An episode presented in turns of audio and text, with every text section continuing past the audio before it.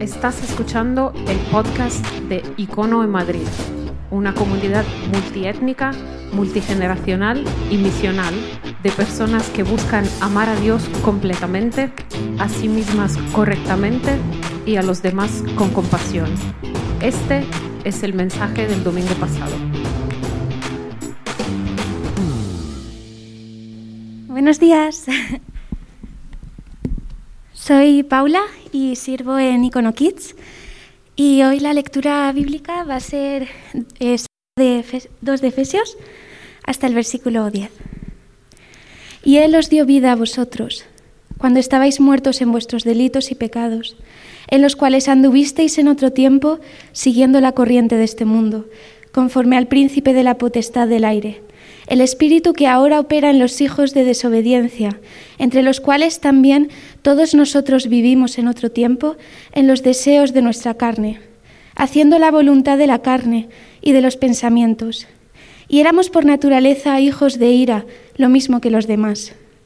Pero Dios, que es rico en misericordia, por su gran amor con que nos amó, aun estando nosotros muertos en pecados, nos dio vida juntamente con Cristo. Por gracia sois salvos y juntamente con Él nos resucitó y asimismo nos hizo sentar en los lugares celestiales con Cristo Jesús, para mostrar en los siglos venideros las abundantes riquezas de su gracia, en su bondad para con nosotros en Jesucristo. Porque por gracia sois salvos, por medio de la fe, y esto no de vosotros, pues es don de Dios, no por obras para que nadie se gloríe, porque somos hechura suya, creados en Cristo Jesús para buenas obras, las cuales Dios preparó de antemano para que anduviésemos en ellas. Amén. Amén. Gracias, Paula. Muy bien. ¿Y cómo, cómo estamos? uno está, bien, gracias, Dani. ¿Estamos bien? qué guay veros, qué genial compartir con vosotros otro domingo. Ah, y vamos a abrir las escrituras, si os parece, en Efesios capítulo 2, como decía Paula.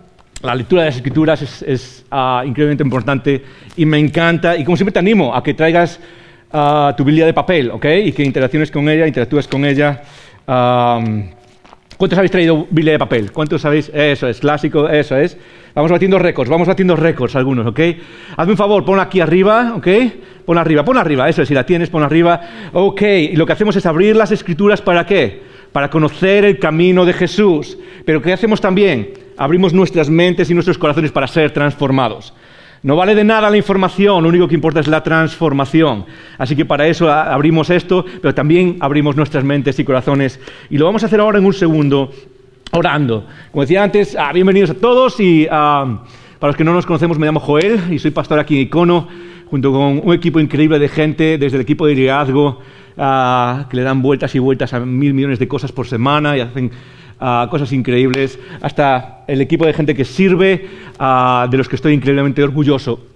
Todos los equipos, orgulloso del equipo de música, orgulloso de las personas que no veis, que vienen a las 9 de la mañana aquí a tirar cables y mover cajas y a arreglar problemas que hay a veces hasta el último minuto. Increíblemente orgulloso de las cuatro personas que ahora mismo están en Icono Kids abajo con niños. ¿Podemos darles un aplauso a los de Icono Kids, por favor? Que nos escuchen, que nos escuchen. Eso es, eso es. Increíble lo que hacen, o sea, se lo decía antes, estuve con ellos antes de empezar la reunión y les decía, yo no podría hacerlo, o sea, es, como hay algunos niños que, o sea, los niños, no sé, a veces parecen ángeles, pero algunos parecen demonios. como, increíblemente orgulloso del equipo hospitalidad. Hoy hay cuatro, eso es, hola Marilyn, eso es, eh, que nos ayudan y nos a, colocar ciertas cosas y a, y a preparar el momento Ah, y no solo esto, sino todo lo demás que pasa alrededor. La iglesia solo es posible cuando todos ocupamos nuestros lugares. Ah, cuando todos damos el paso y decimos, ok, eh, ¿cuál es mi lugar? ¿Qué, es lo, qué es lo, qué, es, ¿Cómo puedo construir en este lugar? Ah, así que gracias a todos los que hacéis eso posible. y ahora lo que vamos a hacer es abrir las escrituras en Efesios. Estamos en una serie que se llama ¿Y tú quién eres? Es una serie sobre identidad, identidad, esa idea tan fundamental, que a veces es tan, tan fundamental que se nos pasa ese principio, pero es tan presente en todo lo que vivimos. Hoy en, hoy en, día la sociedad moderna, desde los últimos, no sé, 20 años, 25 años quizás, un poco, es una crisis de identidad. De hecho es una palabra que se usa constantemente, política de identidad, lenguaje de identidad. Todo es quién somos, quién somos, quién somos. Y mucho viene uh, derivado de, uh, y aquí va un poco de, no sé, de, de historia y de clase de filosofías, viene derivado del existencialismo francés de principios del siglo pasado donde empezaron a hablar de cómo al final cada uno es lo que quiere ser. Somos seres, los seres humanos nos estamos construyendo a nosotros mismos. Uh, tú eres lo que quieres ser y lo que construyes y tú eres tu propia obra de arte. Hoy vamos a ver algo que quizás es mucho más profundo y espero que te lleve porque uh, sinceramente a lo que veo que nos lleva a eso es a, a crisis demasiado profundas. Jóvenes, adolescentes, esta serie es para vosotros también. 12 años, 15 años, 20, 25 años. Esto es para vosotros. Uh, a veces, no, siempre, no sé si lo hacen con vosotros, a mí me preguntan, ¿eh, ¿cuál es la edad? ¿Te gustaría volver a ser más joven? Y la verdad es que, ok, esto de, de uh, crecer no es bonito, pero yo no vuelvo a ser adolescente, ok. Yo no vuelvo ahí a esas dudas y preguntas y qué hago en este mundo. Esto es para vosotros, queremos ayudar, estamos con vosotros. Y, y primero recordamos lo difícil que es. El instituto, oh, es, es como es la antesala del infierno, ok el instituto, la universidad, todo lo que hay en esta vida, las preguntas que te haces y qué voy a hacer y, qué lugar ocupo yo en este mundo y quién soy. Todo el mundo me está diciendo cosas y en casa eh, me, me están tratando de dar un mensaje, pero en otro, oh, es, es, una locura increíble. Y queremos que sepáis que uh, quizás no, no, tenemos los recursos ahora mismo para no sé, tener más programas y hacer más cosas, pero cada persona aquí adulta está con vosotros, al 100%. ¿Sí o no? Ok, podéis hacerlo mejor, adultos, ok? Podéis hacerlo mejor, ok? ¿Estamos con ellos sí o no? Sí. Claro que estamos con vosotros al 100%, al 100%. Y lo único que queremos es que descubráis el camino y que, y que es, es, vuestro éxito. En, de manera grande queremos vuestro éxito. Y esta serie va de eso, de identidad, descubrir nuestra identidad en Cristo. Palabra clave, en Cristo. ¿Qué es lo que tenemos en Cristo? ¿Qué es lo que Él nos ha hecho? ¿Por qué nos ha hecho? ¿Por qué? Porque una vez que descubrimos quiénes somos en Cristo y nos aferramos a eso, o mejor dicho, eso nos aferra a nosotros, eso nos, nos atrapa uh, de una manera que no nos suelta como el amor de Dios, lo que hace eso es transformarnos, nuestra vida, nuestra conducta, todo lo demás fluye de eso, fluye de eso. A veces me quedo impresionado de... Eh, tenemos una Biblia muy grande, ¿ok? Hay muchas palabras en esta Biblia, pero hay mil cosas que no se responden aquí. ¿Y sabes por qué hay muchas cosas que no se responden en la vida cristiana? Porque al, vivir la identidad de Cristo por el poder del Espíritu Santo, esas cosas de las que no se hagan aquí fluyen de nosotros y nos, nos, da, nos da, estabilidad y poder para vivir vida en un mundo que quizás suena muy distinto de, del que leemos aquí, pero que tenemos esa misma identidad, esa misma promesa, esa misma formación espiritual que, que tenemos en Cristo. Y esta es la tercera semana, si no estás visitando por primera vez, uh, hoy empezamos en el capítulo 2, eh, la semana pasada hablamos de, la, eh, de, las dos semanas anteriores hablamos del capítulo 1, y hablamos la primera semana sobre uh, cómo somos aceptados, amados, esa es nuestra identidad. Y es tremendamente importante porque es como la base para todo lo demás, ¿ok? Puedes ir a escucharlo uh, en nuestra página web, están todos los mensajes, creo, y puedes escucharlo ahí. Y... Es, algo tremendo, es, la base de todo lo que hacemos. Muchos de nosotros vivimos nuestra vida desde, un sentido en el que buscamos ser aceptados. Es como que la palabra clave quizás de contraste de ser aceptados es sentirnos alienados. Nos sentimos alienados del mundo, alienados de nuestra vida, alienados de, Dios, alienados de los demás. Es como, y, eso crea ese sentido de ansiedad existencial, ese, sentido de vértigo, de cuando miras a la vida y, y sientes que, hey, ¿dónde estaba el guion? Nadie me dio el guion de la vida y tienes que ir improvisando, hay ¿eh? un sentido de pérdida. La Biblia los llama estar perdidos, literalmente. Y, y, eh, y, eso nos hace, nos hace, hacer lo que hacemos, buscar lo que hacemos, perdernos como nos perdemos, romper la, la, belleza del mundo como la rompemos. Y por eso nuestra identidad principal, la que Dios nos comunica en Cristo, es somos aceptados, herederos. Estamos en casa y como decía al principio, has llegado a casa, quítate los zapatos y descansa. En el segundo, la segunda semana hablamos de cómo esa identidad se asienta. Toda identidad necesita ser asentada. ¿Y cómo se asienta en nosotros? Porque muchas veces yo creo que nos preguntamos, ok, no siento que soy muy cristiano, ok, yo vivo mi vida como los demás, pero siento que no hay... Y es porque esa identidad no se asienta. Y como hay muchas formas de asentarla. Siendo parte rutinaria de los hábitos cristianos, reunirnos para celebrar, uh, estar en comunión, los iconogrupos, orar, meditar, leer la Biblia, guardar silencio. Hay, hay muchas cosas que necesitamos hacer, pero una de ellas es simplemente el afirmar los unos a los otros. ¿Recordáis el ejemplo de Pablo de la semana pasada? Y es algo que tenemos que practicar más en un mundo que critica y que señala y que siempre está señalando lo, lo, que, lo que, hay que mejorar. Hay que mejorar, hay que mejorar esto. Pablo dice, hey, doy gracias por vosotros, por vuestra fe y por vuestro amor por los santos. Y ahí sigue afirmando a los efesios, afirmando, afirmando su identidad. Y me gustaría que esta comunidad icono fuese así. Que tú y yo fuésemos la clase de personas que son capaces de descolgar el teléfono y decir, hey, te he visto esta mañana en, en no sé, en, en, icono y he visto esto en ti, o estás sirviendo y quiero, quiero afirmar esa identidad que Dios te ha dado. Gracias por hacerlo. Doy gracias a Dios por ti. ¿Cuántas veces lo hemos hecho en la iglesia? ¿Cuántas veces hemos en los iconogrupos? Hey, doy gracias a Dios por ti. A las personas que sirven en, en o, o, a las personas que están aquí. Uh, y doy gracias a Dios por ti. A las personas que nos sirven, pero son parte de nuestra vida de fe. Y quedamos a tomar un café y hablamos de nuestra vida. Doy gracias a Dios por ti. ¿Te imaginas cómo sería la iglesia si constantemente estuviésemos bañándonos unos a otros en afirmación de la identidad en Cristo? Y eso es algo que tenemos que hacer, padres. Eso es algo que tenemos que hacer con nuestros hijos, padres y madres, ¿ok? Uh, tenemos que hacer con nuestros hijos, es afirmar constantemente. Y ahora no, lo, no, no, tengo tiempo. A veces me gustaría tener, no sé, 200 horas de, de, para predicar y para hablar. Pero es precisamente lo que hizo David con Saúl. ¿Por qué Saúl pidió sabiduría? ¿Os acordáis cuando Dios le dijo, hey, eh, ¿qué es lo que quieres? Eh, perdón, Salomón. Está, Salomón. Uh, ¿Qué es, qué, es, ¿Qué es, lo que quieres? Y él dice, dame sabiduría. ¿Sabes por qué pidió? Si lees dos capítulos antes, David en su, en su lecho de muerte le dice, hey, yo sé que eres una persona sabia. Y yo me imagino que Salomón habrá dicho, hey, ¿de qué estás hablando, papá? No tengo ni idea de qué hacer con este reino. Y, porque David habló palabras en él, afirmó palabras en él, esa es la oración que tiene después y lo convierte en la persona más sabia del mundo. Necesitamos afirmar, afirmarnos unos a otros en nuestra fe, afirmar esta identidad que Dios nos ha dado. ¿Estás conmigo aún? Gracias, eso es genial. Capítulo 2. Lo que vamos a ver hoy en estos capítulos, en el texto que, vamos a leer, es, un reto que también sigue, Pablo sigue expandiendo esta idea de identidad, de quiénes somos, pero lo hace de una manera magistral. ¿De qué va a hablar hoy? Muy fácil, va a hablar de nuestro pasado y de nuestro propósito, de nuestro pasado y de nuestro propósito. Pasado, di conmigo, pasado, una, dos y tres. Pasado, habla de nuestro pasado y luego va a hablar de nuestro propósito. Una, dos y tres, di. Propósito, pasado y propósito. Y vas a ver cómo estas dos cosas juegan un papel increíble en nuestra identidad. Porque lo que hemos recibido, quizás te estás preguntando, ok, hemos recibido esto, somos, tenemos esta herencia en los cielos guardada, esta herencia prometida que nadie nos puede dar, somos parte de casa cuando se termine esta historia que al final son dos segundos, la eternidad es, vamos a estar en casa con nuestro Padre, afirmamos esa identidad. Y ahora Pablo va a hablar de la salvación y va a hablar de que hemos sido salvos. Y, la idea es que va a hablar de nuestro pasado por una razón muy, muy es, específica. Él dice eh, en el primer versículo, dice, y Él os dio vida a vosotros.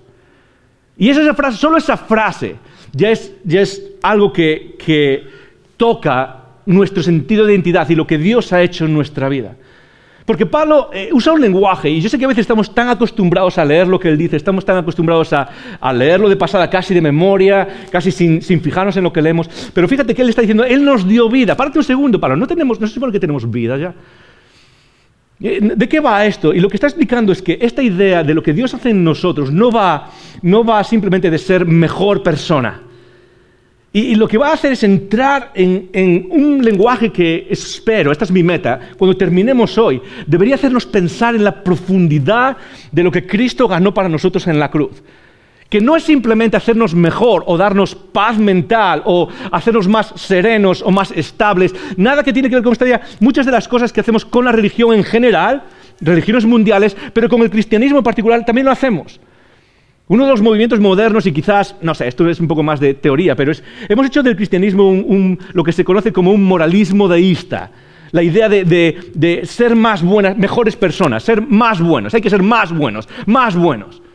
Y el cristianismo tiene mucho que decir acerca de, de nuestra conducta, de nuestra vida, pero ese no es el centro de nuestra fe. El centro de nuestra fe, dice Pablo, es que hemos ganado vida.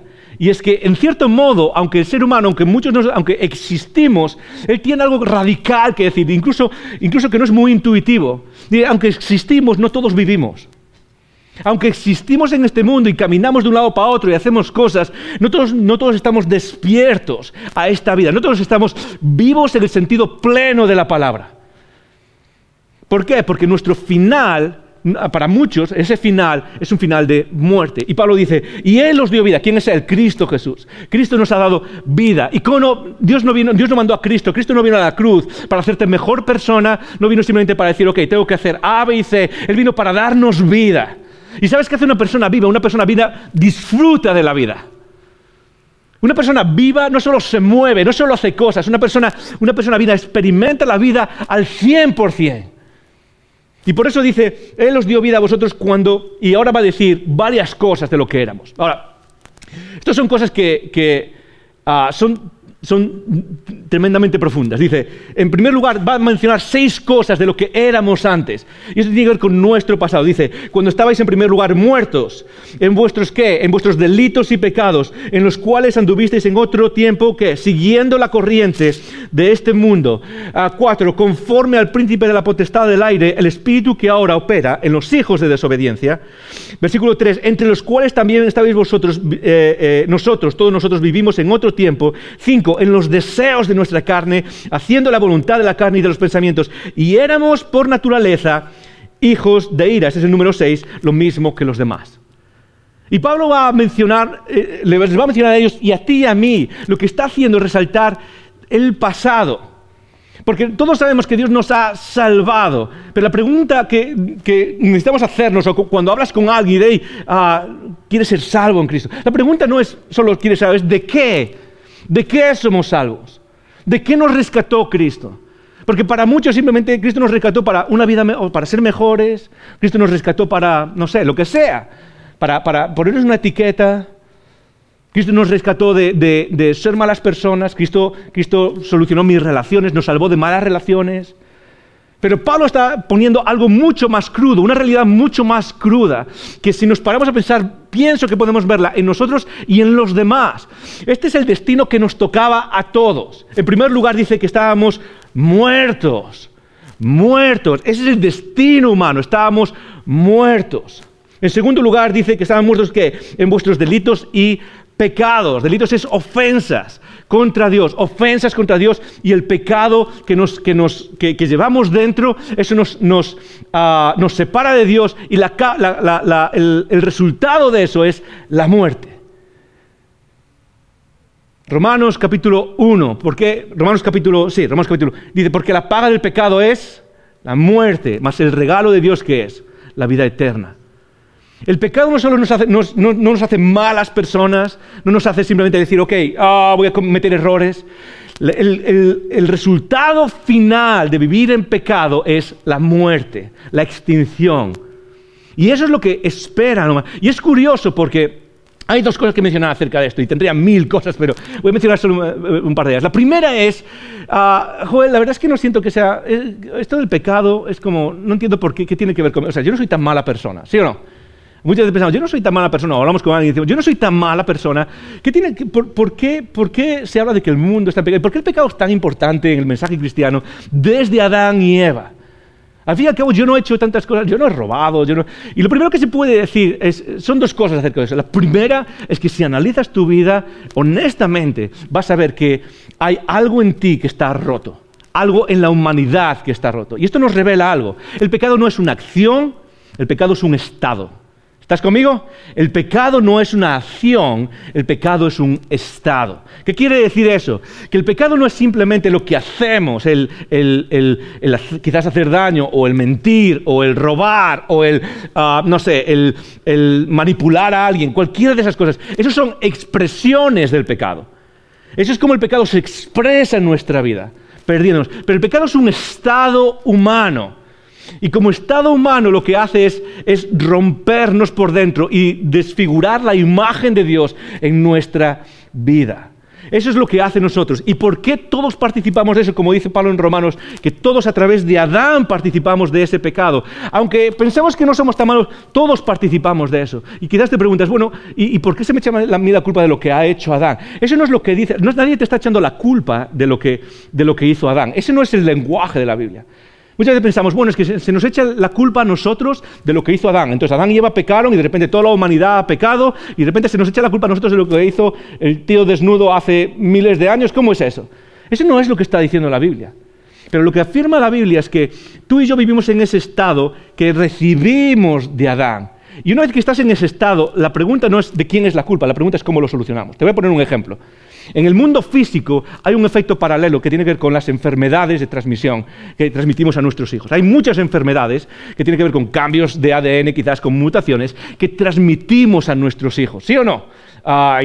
Quizás hay algún doctor en la sala que sepa específicamente, yo no soy doctor, no sé, pero sé que hay enfermedades que es ah, quizás comportamientos que has tenido, uso de drogas, ciertas cosas que has tenido y que se pueden traspasar a tus hijos y que ellos nacen con, con esas enfermedades. Ok, puede nacer tu hijo con esa enfermedad, quizás tus nietos salgan con esa enfermedad.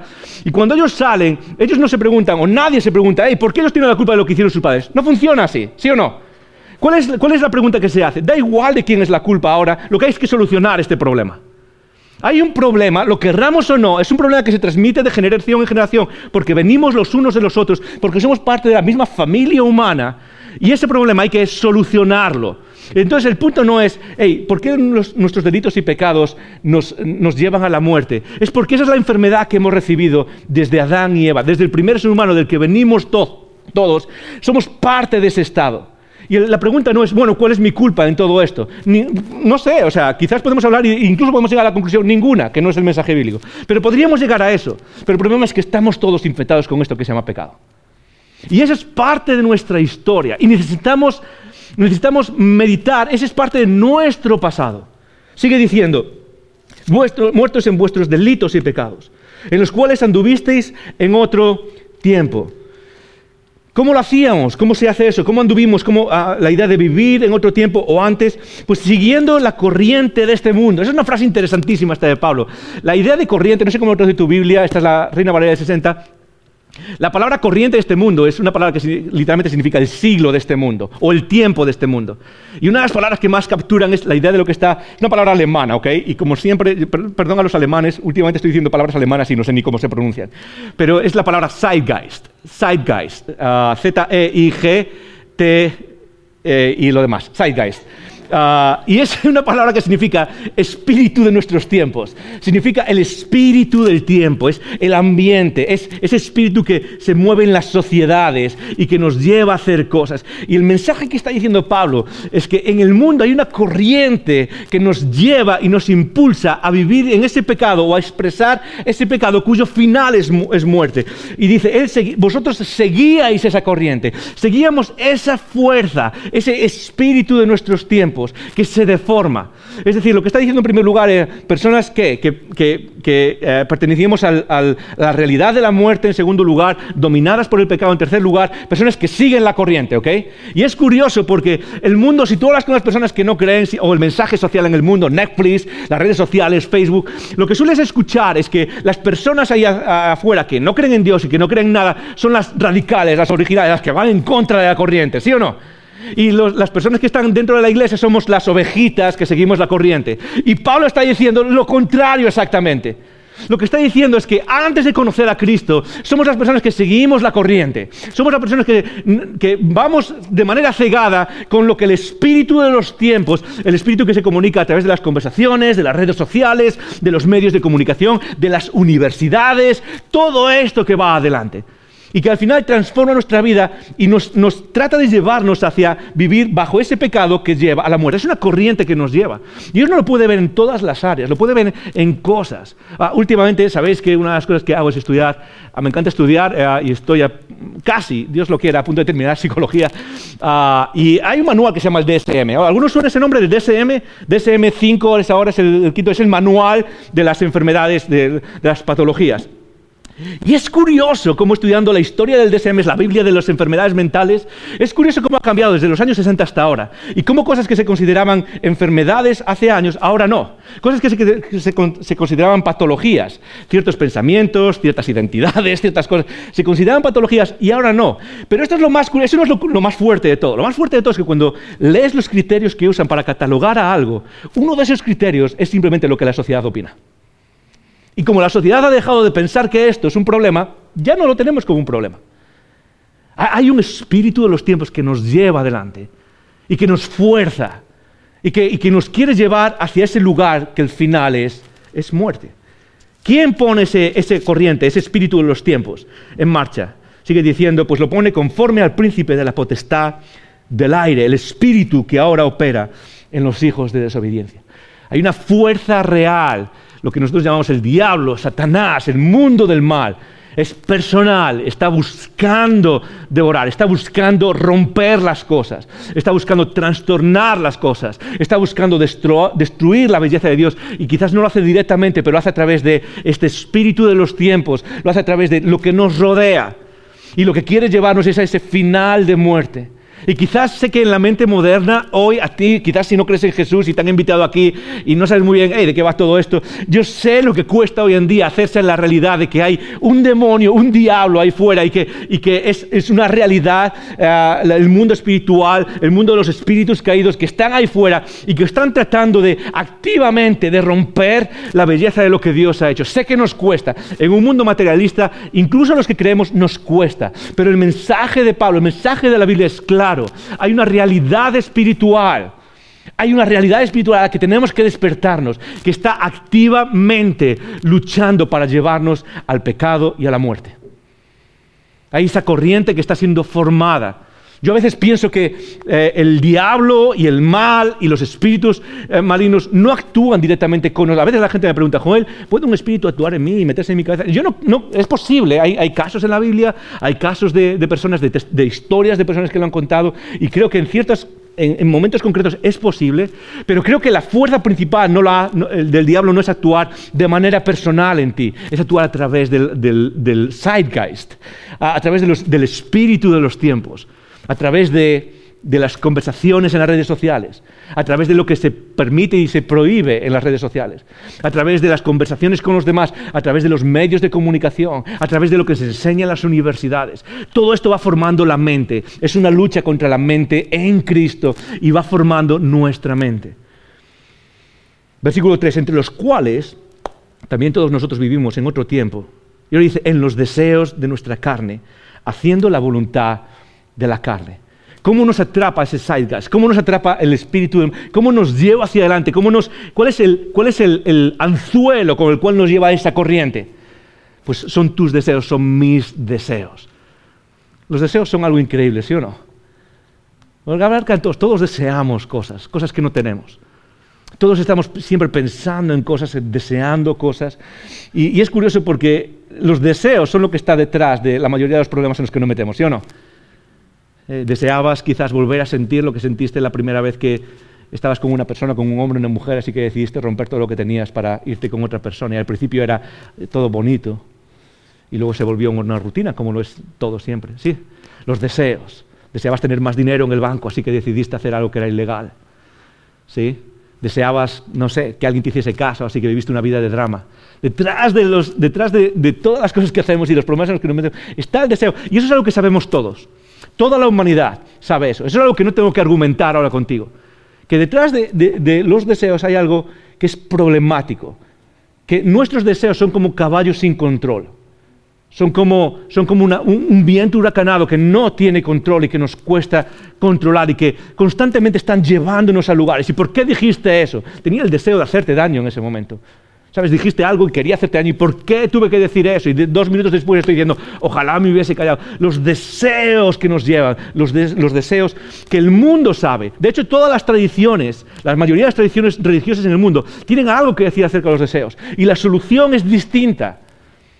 El budismo, por ejemplo, una de las claves, el, el, centro del budismo que está expresado en las cuatro verdades nobles del budismo, es que los deseos son los que nos meten en problema. ¿Y cuál es la solución?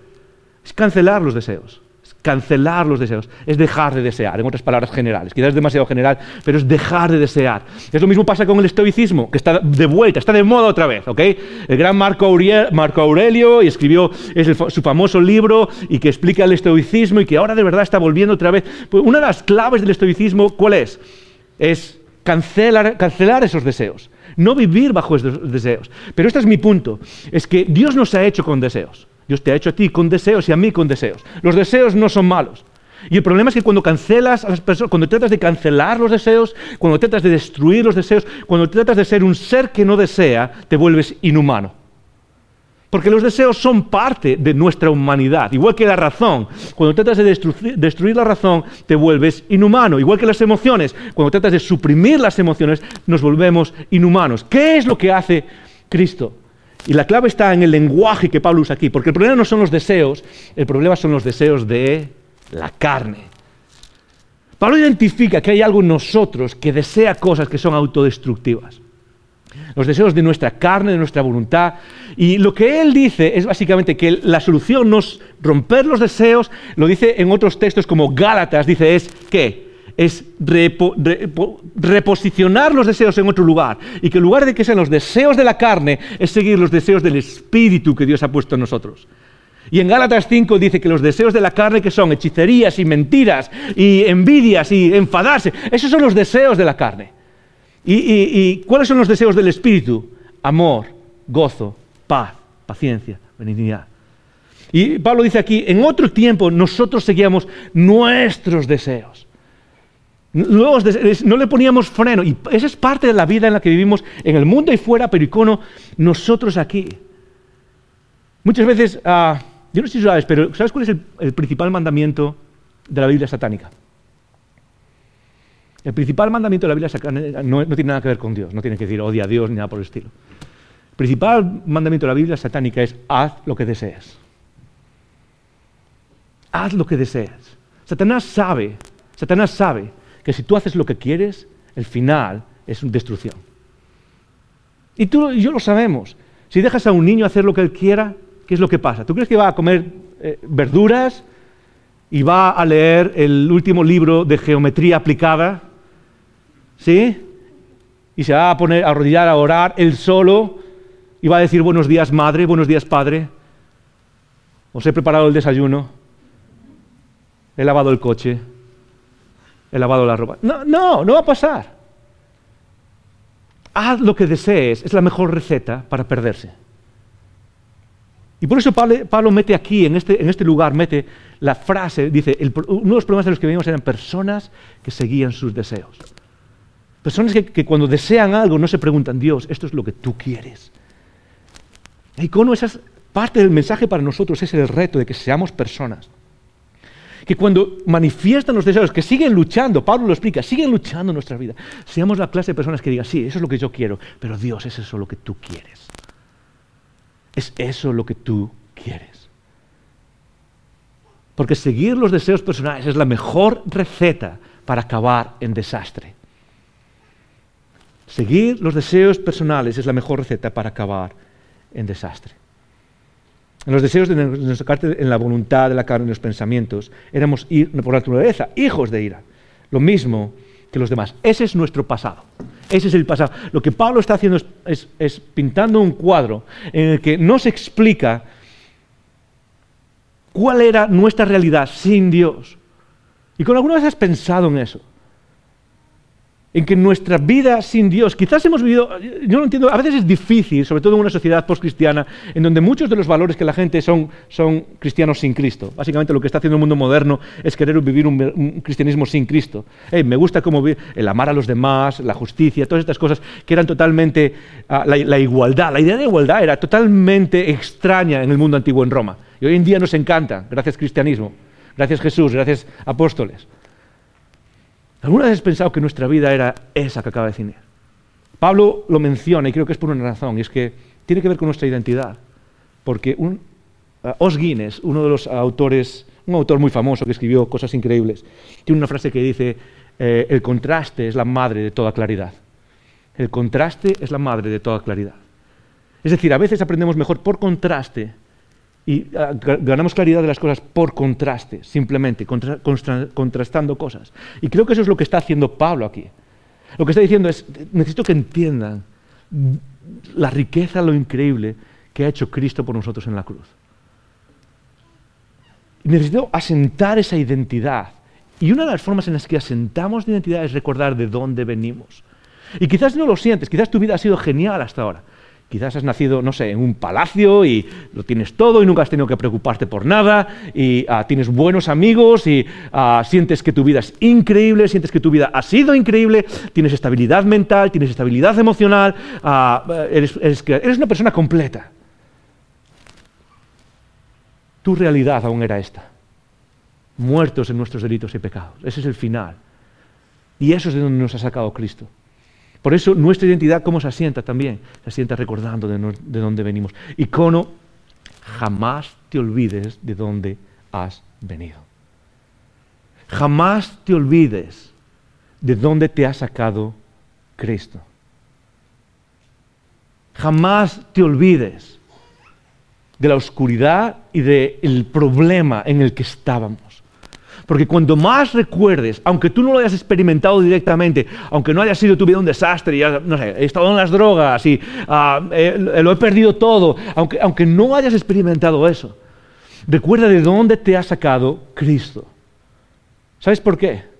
Porque en el momento en el que recuerdas de dónde te ha sacado Cristo, vas a decir las mismas dos palabras mágicas que dice Pablo. ¿Sabes cuáles son las dos palabras mágicas que dice Pablo? Pero Dios. Versículo 4. Pero Dios. Quizás hay, pocas palabras más bellas en todas las escrituras. Pero Dios, nuestra vista, nuestro destino estaba, estaba hundido. Nuestro futuro era la muerte, la extinción, la separación de Dios. Nuestro destino era el sufrimiento. Pero una vez que entiendes eso, puedes decir con Pablo, pero Dios. Dilo conmigo, uno, dos y tres. Vamos a decirlo otra vez como si fuese de verdad. Uno, dos y tres. Pero Dios.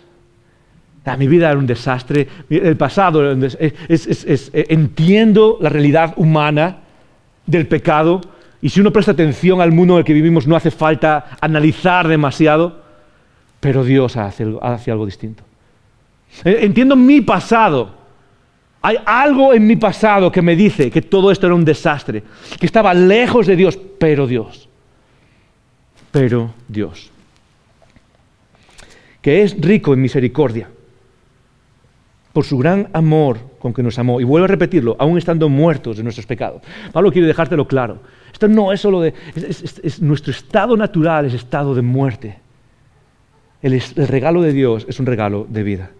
Aún estando nosotros muertos en nuestros pecados, nos dio vida juntamente con Cristo. Y luego dice la palabra, una de las frases más importantes de todo el Testamento, por gracia sois salvos. ¿Qué es gracia? La gracia es, simplemente es regalo. Eh, la, gracia es simplemente darnos lo que no merecemos. Es dar lo que no merecemos. Cuando, nos damos gracia los unos a otros, nos estamos dando lo que no merecemos. Cuando alguien lo que merece es venganza, aquellos que seguimos a Jesús damos gracia. ¿Y qué quiere decir? Que damos algo que no merecemos, damos amor, damos perdón, damos bienvenida, damos una segunda oportunidad, damos por gracia. ¿Y por qué hacemos eso? Porque lo recibimos de nuestro Padre. Él lo ha hecho con la humanidad. En lugar de dejarnos a un lado, en lugar de decir, ok, esto es por naturaleza, la palabra que dice en, el... Eh, en, en el versículo 3, dice, y éramos por naturaleza hijos de ira por naturaleza, esa es nuestra esencia, por muerte. Pero ¿cuál es el regalo de Dios? El regalo de Dios es salvación. Salvación. Nos dio uh, vida juntamente con Cristo. Versículo 6. Y juntamente con Él nos resucitó y asimismo nos hizo sentar en los lugares celestiales con Cristo Jesús. en el capítulo y medio que llevamos explorando esta semana, no sé si te has dado cuenta de una cosa, pero Pablo hace algo que gramaticalmente está muy mal, muy, muy mal. Pablo habla de eventos futuros en pasado, no sé si lo has notado. Y es, mal lenguaje, es buena teología. Es mal lenguaje. Y recordad, muchas veces lo he dicho. ¿Por qué se produce eso? Porque lo que trata de explicar Pablo es por medio de un lenguaje humano finito, por medio de un lenguaje que está limitado a tratar de expresar realidades eternas. Y para eso tiene que hacer gimnasia con el lenguaje. Y lo que ha hecho Pablo hasta ahora es eh, expresar cosas de futuro en pasado. ¿Qué quiere decir eso? Lo que está tratando de explicar es que son cosas seguras. Son tan seguras que se puede hablar de ellas como si ya hubiesen pasado. Y Pablo aquí menciona tres cosas. La primera es que nos dio vida la segunda es que nos resucitó y la tercera es que nos ha sentado a los lugares celestiales con Cristo. Y aquí viene el propósito. Decíamos, vamos a hablar de pasado. ¿Cuál es nuestro pasado? Ahora, ¿cuál es el propósito? ¿Por qué? Porque Cristo no nos ha dado una nueva identidad para sentarnos en el banquillo y, regodearnos en quienes somos. A, nadie, da igual la edad que tengas, da igual el acento que tengas o de dónde vengas. Cristo no te ha hecho una nueva criatura para estar sentado, para regodearte en quienes somos. Eso no es cristianismo, eso no es el espíritu, eso es egoísmo. Por eso Pablo dice, ok, hemos sido salvos y Él nos ha salvado y Él nos ha resucitado y nos ha hecho sentar en los lugares celestiales, versículo 7, para mostrar en los siglos venideros las abundantes riquezas de su gracia en su bondad para con nosotros en Cristo. Eh, nuestro pasado en primer lugar, ¿de qué nos ha salvado Cristo? De la muerte, del pecado, del espíritu de este mundo. Y nosotros somos personas que ya no seguimos el espíritu de este mundo, ya no seguimos los deseos de nuestra carne, somos capaces de matar de hambre a los, a los deseos de nuestra carne. ¿Por qué? Porque ahora vivimos bajo otros deseos, los deseos del espíritu. Y, vivimos bajo otro, otro, otro sistema, que es el sistema del espíritu. Y vivimos con otros resultados, ya no es muerte, ya es vida. Pero eso es el pasado. ¿Cuál es el propósito de nuestra identidad? Es mostrarle a los siglos venideros la belleza de Cristo. Tú y yo somos hechos nuevos en Cristo y se nos ha dado algo increíble, algo que asienta nuestra vida en la roca firme, algo que hace que ya no tengamos que temblar ante el futuro, algo que hace que podamos mirar al futuro y podamos decir, ah, ¿sabes qué? Estoy firme. Ayer hablaba con, un amigo, un buen amigo, que está en el ejército ahora, y hablamos de, pues, la, preparación que hay en el ejército y, y, lo duro que es, y hablamos de cómo es normal que sea duro porque te están preparando para la guerra. Y hablábamos de, la realidad de la guerra y de la realidad de lo que significa enfrentarte a otras personas y la realidad de morir y de matar y todas estas cosas. Y luego en casa seguí dándole vueltas a esa conversación porque me encanta, me encanta hablar con él y me encanta, no sé, eh, eh, eh, sacar la comparación entre lo que él está haciendo y la, preparación que le está dando. Y, una de las cosas que pensaba es, es interesante porque quizás el final más duro de, estar en el ejército y de participar de una guerra es, la muerte. Yo pensaba, pero hay algo increíble porque como, seguidor de Jesús ni eso, ni a eso le tienes que tener miedo. Como seguidor de Jesús, incluso si llegase el día de tener que enfrentarte y de tener que estar haciendo algo así, Tú puedes ser la persona que se levanta y dice, ni la, ni la muerte le temo.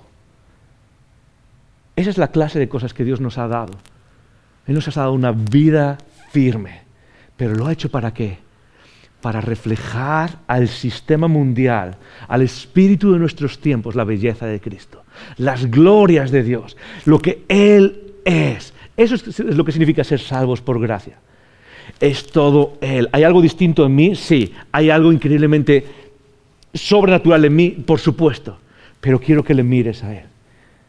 Y como tú y yo estamos llamados a un propósito, sea, seas quien seas, si sigues a Jesús, Dios te ha creado nuevo para un propósito.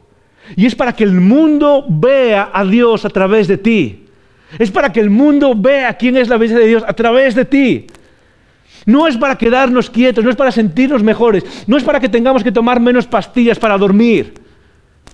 Uno de las epidemias de nuestro tiempo es la cantidad de farmacéuticos que se venden de pastillas para tranquilizarnos. Y todo lo hacemos. yo las tomo de vez en cuando. ¿Sabéis de mis problemas? Lo, he contado muchas veces. Dios no nos ha salvado para, ah, darnos simplemente, no sé, ah, el, sentirnos mejor con nosotros mismos. ¿Para qué? Para mostrar. Tenemos una misión. Y es que todo el mundo lo vea. ¿Sabes qué me encanta esa palabra mostrar? A veces las traducciones no hacen, no hacen justicia a lo que está diciendo Pablo. Pablo es un tío que ah, escribe con una pasión increíble. ¿Os acordáis la primera semana que hablamos de que él es una frase entera, de que está emocionado y de que va... Esta palabra que está mostrar significa probar algo con, eh, una evidencia clara. Es, probar algo, déjame leerte exactamente, lo tengo aquí la definición. Ah, presentar una prueba que demuestra algo como innegable. Habla del interés de un agente de presentar algo como muy evidente. Lo que está diciendo esa palabra es, que tú y yo se nos ha dado una identidad y esa identidad que tenemos, nosotros somos la prueba evidente de que Dios es misericordioso. Tú y yo en nuestra nueva identidad somos la evidencia, la prueba que el mundo necesita de que hay un Dios que ama ahí fuera. Ya no solo que exista Dios, es que hay un Dios que es un Dios de gracia, un Dios que restaura, un Dios de amor, un Dios santo, un Dios que nos persigue, un Dios que nos abraza, un Dios que nos da futuro, un Dios que nos da esperanza, un Dios que no nos abandona incluso en los momentos más bajos, un Dios que aunque a veces practica el silencio en nuestras vidas, está siempre susurrando nuestros oídos. Tú y yo somos la prueba innegable de que el Creador nos ama Pero el mundo tiene que verlo. Y nosotros tenemos que abrazar ese propósito. Dios te ha salvado y te ha dado una nueva identidad para poder mostrarle a este mundo sus gloriosas riquezas. Porque por gracia sois salvos, dice, por medio de la fe. Puedo hacer un comentario y termino con esto, un comentario sobre esa parte final, porque por gracia sois salvos por medio de la fe. Ah, Joel, ¿somos salvos por la fe? Sí, somos salvos por la fe. Y no, al mismo tiempo no. Eh, tienen truco esa, expresión. Muchas veces, sobre todo los evangélicos, hablamos de ser salvos por la fe. Y tenemos que recordar, si queremos ser un poco exactos, eh, necesitamos ser un poco más finos en nuestra forma de hablar, en realidad somos salvos por la gracia, a través de la fe. ¿Estás conmigo? Lo que nos enseña la Biblia no es que somos salvos por la fe, porque si no podemos convertir la fe en, una, en un tipo de obra más que nosotros estamos haciendo. ¿Sí? Es como, la fe no es algo que haces para ser salvo. Lo que nos salva es su gracia a través de la fe. Pero es su gracia la que lo hace todo. Y es como, por ejemplo, recibir un regalo. Si alguien te da un regalo, imagínate que alguien te da un coche nuevo, estaría bien, ¿sí? Alguno diría, yo lo quiero, ok, un coche nuevo. Como diría Oprah, coche nuevo para ti, coche nuevo para ti. No, es Es tarde ya. Ah, si recibes un coche nuevo y alguien te da las, llaves, tú no tienes que hacer nada, eso es gracia, tú no te lo mereces. De hecho, la persona que te lo da piensa que eres un desgraciado o una desgraciada, ¿ok? Y te da ese coche nuevo, tú no te lo mereces. Ahí va el coche nuevo. La fe es simplemente recibir las llaves. Ahora, tú haces algo, estás recibiendo las llaves, pero ¿has hecho algo para ganarte el coche? Cero, nada. Lo único que has hecho es recibir el regalo de la gracia. Nuestra salvación se alcanza por el agente, en términos filosóficos, el agente causal de nuestra salvación es la gracia, el agente instrumental es nuestra fe. Es simplemente un instrumento. Y eso es importante porque en nuestro lenguaje alguna vez quizás hemos caído en pensar que lo que nos salva es nuestra propia fe. Y por eso cuando hablamos con gente hablamos de solo tienes que tener fe o tú tienes mucha fe y, otra y lo siento pero yo no tengo fe. Y es como no, no, no, no, no se trata de eso. Lo que te salva es la gracia de Dios. La fe es simplemente la actitud de recibir. Y dice, incluso eso es un regalo de Dios. Y esto no es de vosotros, sino que es un don de Dios. No por obras para que nadie se gloríe, porque somos hechura suya. Creados en Cristo Jesús para buenas obras, las cuales Dios preparó de antemano para que anduviésemos en ellas. Ahí está nuestro propósito. Dios ha creado ese camino de buenas obras ¿Para qué? Para que las practiquemos, para que mostremos al mundo. Dentro de dos semanas vamos a hablar de cómo la iglesia ah, está hecha para mostrar la multiforme sabiduría de Dios a los principados y poderes. Eh, Pablo no se corta en el lenguaje que usa. Dice, tú y yo tenemos una oportunidad. Y en nuestra nueva identidad, el mundo puede ver algo que no ha visto jamás. Y eso es lo que quiero para nosotros, Icono. Eso es lo que quiero. Nuestra identidad no está hecha para disfrutar a nosotros mismos. Os he bendecido para que bendigáis a los demás. Os he bendecido para que bendigáis a los demás. ¿Os parece si oramos? Padre, te damos muchas gracias por las escrituras que has preservado para nosotros, lo que nos has dado. Te damos muchísimas gracias por hablar de tal manera que retas lo más profundo de nuestras vidas.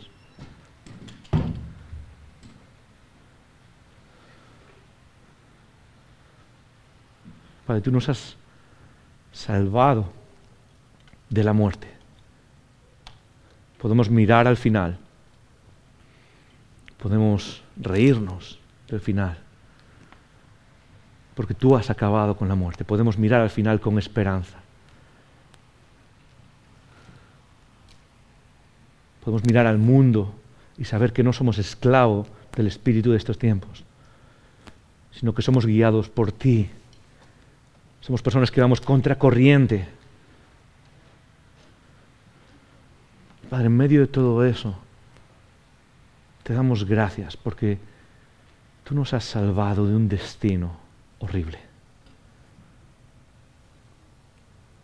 Nos has salvado de nosotros mismos nos ha salvado de la extinción, nos ha salvado. Pero Padre, tú lo dejas claro que nos ha salvado para mostrarle al mundo algo. Y Padre, queremos que el mundo vea en nosotros esa belleza gloriosa de nuestro Creador. Queremos que el mundo vea en nosotros lo que tú has hecho, esa obra de arte que has formado en nosotros. Queremos que el mundo vea en nosotros, Señor, Padre, tu amor y tu cercanía y tu paciencia con nosotros. Queremos que vean tu misericordia cada mañana. Queremos que vean que eres un Dios cercano. Padre, te damos gracias. Y mientras continuamos esta conversación, te pedimos que no dejes olvidar quiénes somos en Cristo. Haz que esa nueva identidad, nueva creación dentro de nosotros, rebose, rebose, de tal manera que sea innegable a nosotros mismos y a los demás. En el nombre de Jesús. Amén.